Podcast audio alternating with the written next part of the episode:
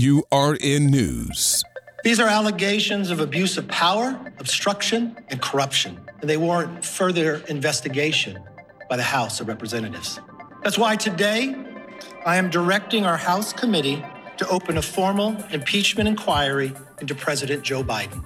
I'm Ebony McMorris. House Republicans, led by Speaker Kevin McCarthy, have officially kicked off an impeachment inquiry into President Biden. Why?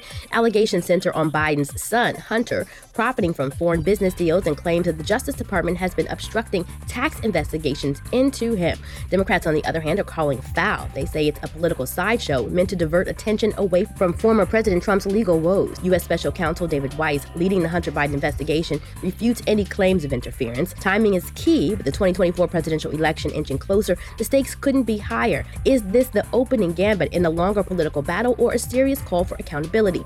For AURN News, I'm Ebony McMorris.